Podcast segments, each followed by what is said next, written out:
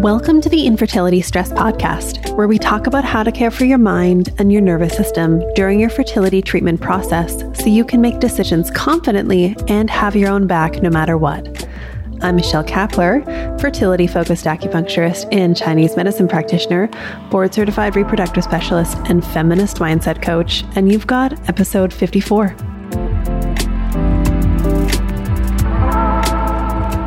Hello, hello. Thanks for hanging out with me today. Over the summer, I have an incredible lineup of guest interviews that I'm going to share with you. I've had the privilege of talking to some of the most brilliant folks in the online fertility space, and I can't wait to share their knowledge and general awesomeness with you.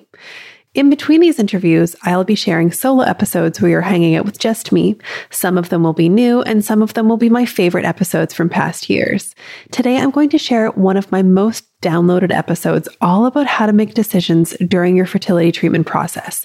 This episode originally came out about a year ago, and it was quite a hit, so I'm going to share it again. Before I dive into sharing that replay, I want to remind you about my upcoming free class. If you're listening to this episode on the day it comes out, the webinar will be taking place tomorrow, Thursday, August 11th at 7:30 p.m. Eastern Daylight Time.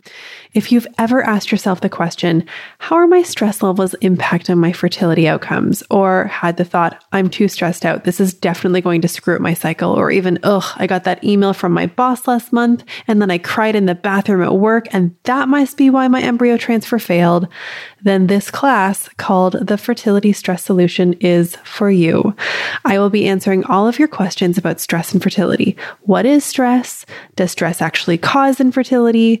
How does stress impact fertility outcomes, and how to manage and process stress during their fertility treatment process. You can sign up for free at michellekapler.com forward slash stressful, or just head to the show notes and click the link there to save your spot today. And yes, if you can't make it live, there will be a replay. Okay, so let's talk about making decisions during the fertility treatment process. In all aspects of my work, be it in clinical practice or while working with my clients virtually, the topic of decision making is one that comes up frequently. And that's because infertility comes with constant opportunities to make decisions. Some of them are easy and effortless, and some of them require a lot more thought. How I define a difficult decision is simply that it requires mental effort and processing. The circumstances that led you to making that decision aren't inherently good or bad, but the choice itself requires thought and processing. Perhaps you need to weigh pros and cons. Maybe there are other people involved in this decision, like your partner or a care provider. The decision might feel like it carries a lot of weight and might come with a lot of uncertainty. So, here are some examples of decisions that my patients and clients have found difficult in the past. Should I consult with a fertility clinic or should I keep trying without intervention for a few more months? Should I try another round of IUI or are we ready to move forward with IVF? Should I switch clinics when we aren't getting the results we're looking for? Or should I stick with our current care provider? Should I cash in savings or take out a loan or sell something to pay for another round of IVF? Should I consider donor gametes like donor eggs or donor sperm? Should I take a break from trying? Or even should I decide to be done with trying altogether? And those are just a few examples of the decisions that can come up when trying to conceive or going through fertility treatments. So, there are a few types of reactions that I typically see in my patients and clients when it comes to making hard decisions. The first one is to consult many other people for their input. I have patients and clients who talk to their partner and their doctor, and then they talk to their mother and their best friend and their acupuncturist and their naturopath. And then they post in the chat room to see what a bunch of strangers think, which inevitably ends up with half of the responses suggesting option A and half of the responses suggesting option B. And at the end of all that seeking, they end up even more overwhelmed and confused because none of these extra people they have asked actually have the ability to make the decision for them in their own unique case. The second thing I commonly see is voracious consumption of information, the gathering of facts and general doom scrolling for statistics. This can also apply to requesting extensive and possibly unnecessary testing to collect more data. In this scenario, the person is looking to gather enough information that they will magically know the answer and feel completely confident in moving forward in that particular decision because there's finally enough supporting evidence to say that that is the right way to go. It's essentially a form of perfectionism because that scenario does not actually exist. Even with all of the statistics and data in the world, there is always going to be a little bit of doubt that creeps in with every decision. The third thing I often see is complete avoidance of the decision. And this usually comes in the form of numbing out or self medication so they don't have to feel anything or think about it at all. And I'm not just talking about alcohol and cannabis. I'm talking about any of the behaviors that we do to buffer over our emotions and not feel our feelings.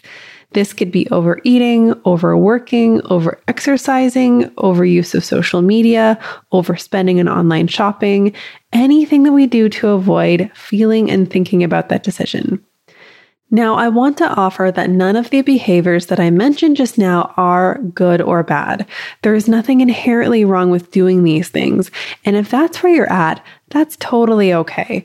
But in order to actually make a decision, move forward, and feel as confident as possible, these behaviors aren't super helpful in the long term. And most of the time, actually serve to make the decision making process harder and more drawn out than it needs to be. So I just want to offer that, and you can keep it in mind as you move through. So let's talk about some ideas for making decisions that I like to offer my patients and clients. There are a few things that I like to ask people to keep in mind.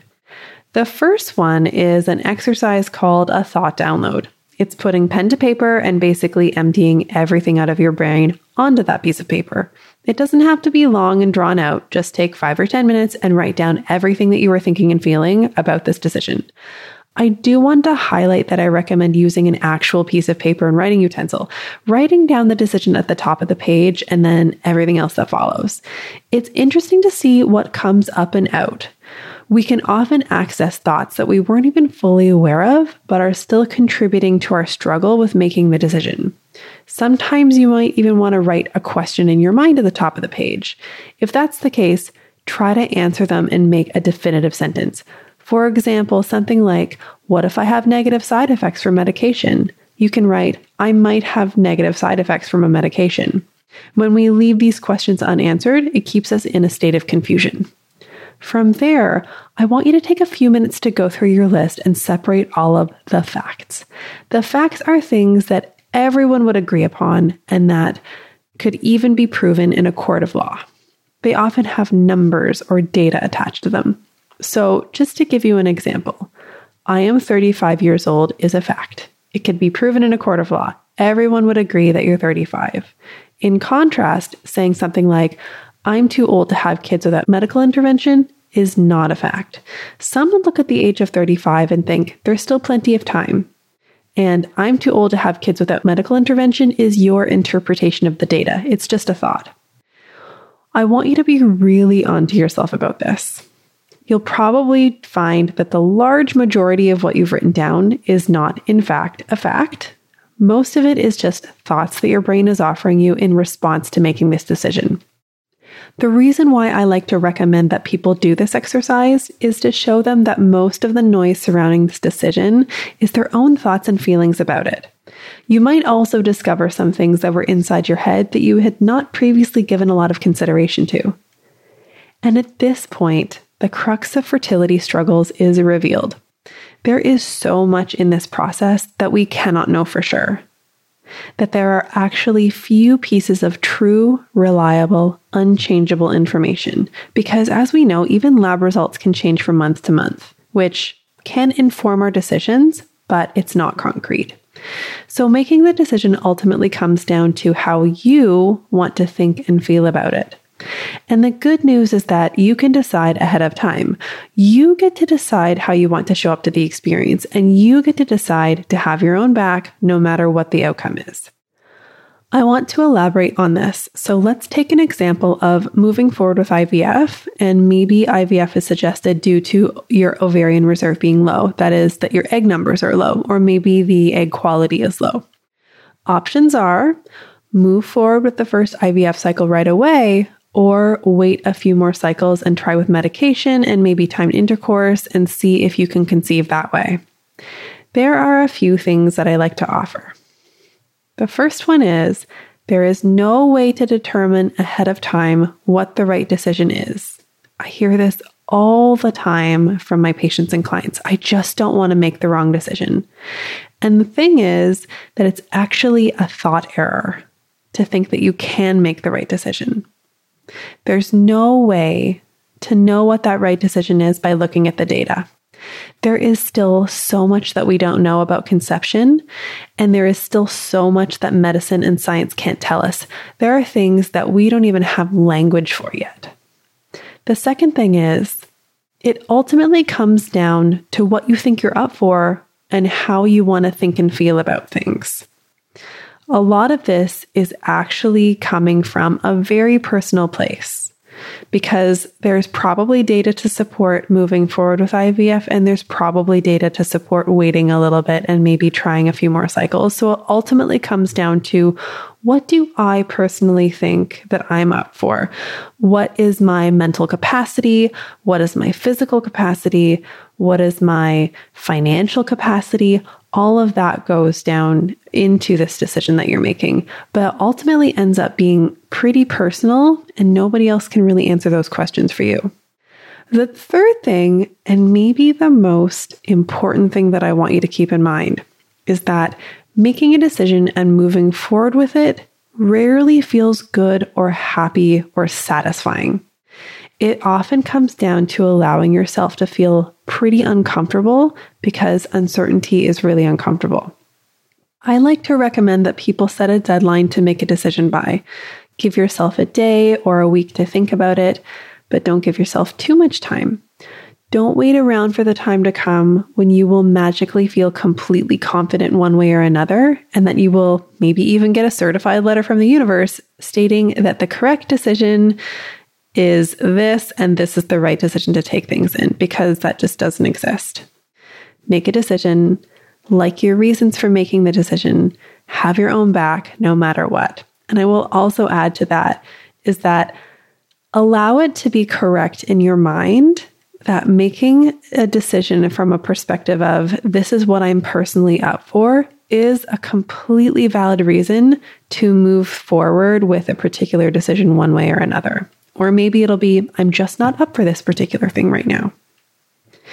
Making a decision and liking your reason for making those decisions and having your own back no matter what. That's the key here. I'll elaborate on what I mean with our IVF cycle. I like to turn it on its head a little with my clients. If you move forward with IVF and it's a tough experience or you don't get the outcome you want, will you torture yourself with wondering if you should have stuck it out a little longer with your previous method? And conversely, if you decide to if you decide to wait a few more months and don't get pregnant, try IVF and then get an outcome that wasn't what you wanted, are you going to beat yourself up for not moving to IVF right away?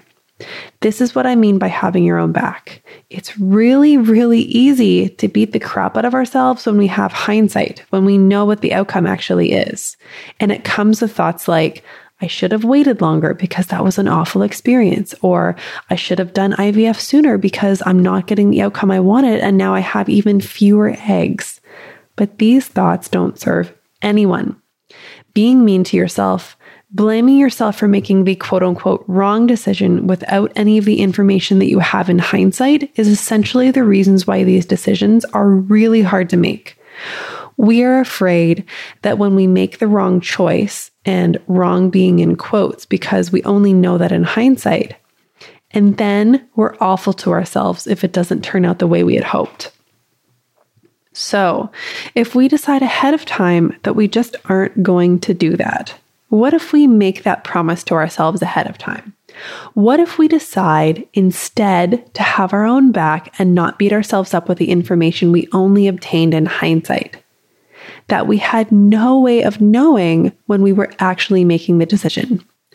No matter what you decide, you will have to manage your mind around that decision. You will feel positive emotions and you will feel negative emotions because you have a human brain. So fun, I know. But really, isn't it actually kind of great that we have the ability to choose what we think and feel about something? So, to offer you a tool, I've created a little PDF worksheet for you to go along with this episode. You can print one out for every decision you have to make, or you can download it once and simply use it as a journal prompt, or even a way to guide your decision with your partner. If you want to grab that, you can find it in the Fertility Stress Relief Toolkit. You can get that for free when you go to michellekepler.com forward slash toolkit, or you can find the link in the show notes below and just click on that easily to get access right away. That's going to be it for me this week. I'll be back next week with another episode. Until then, you've got this, my dear.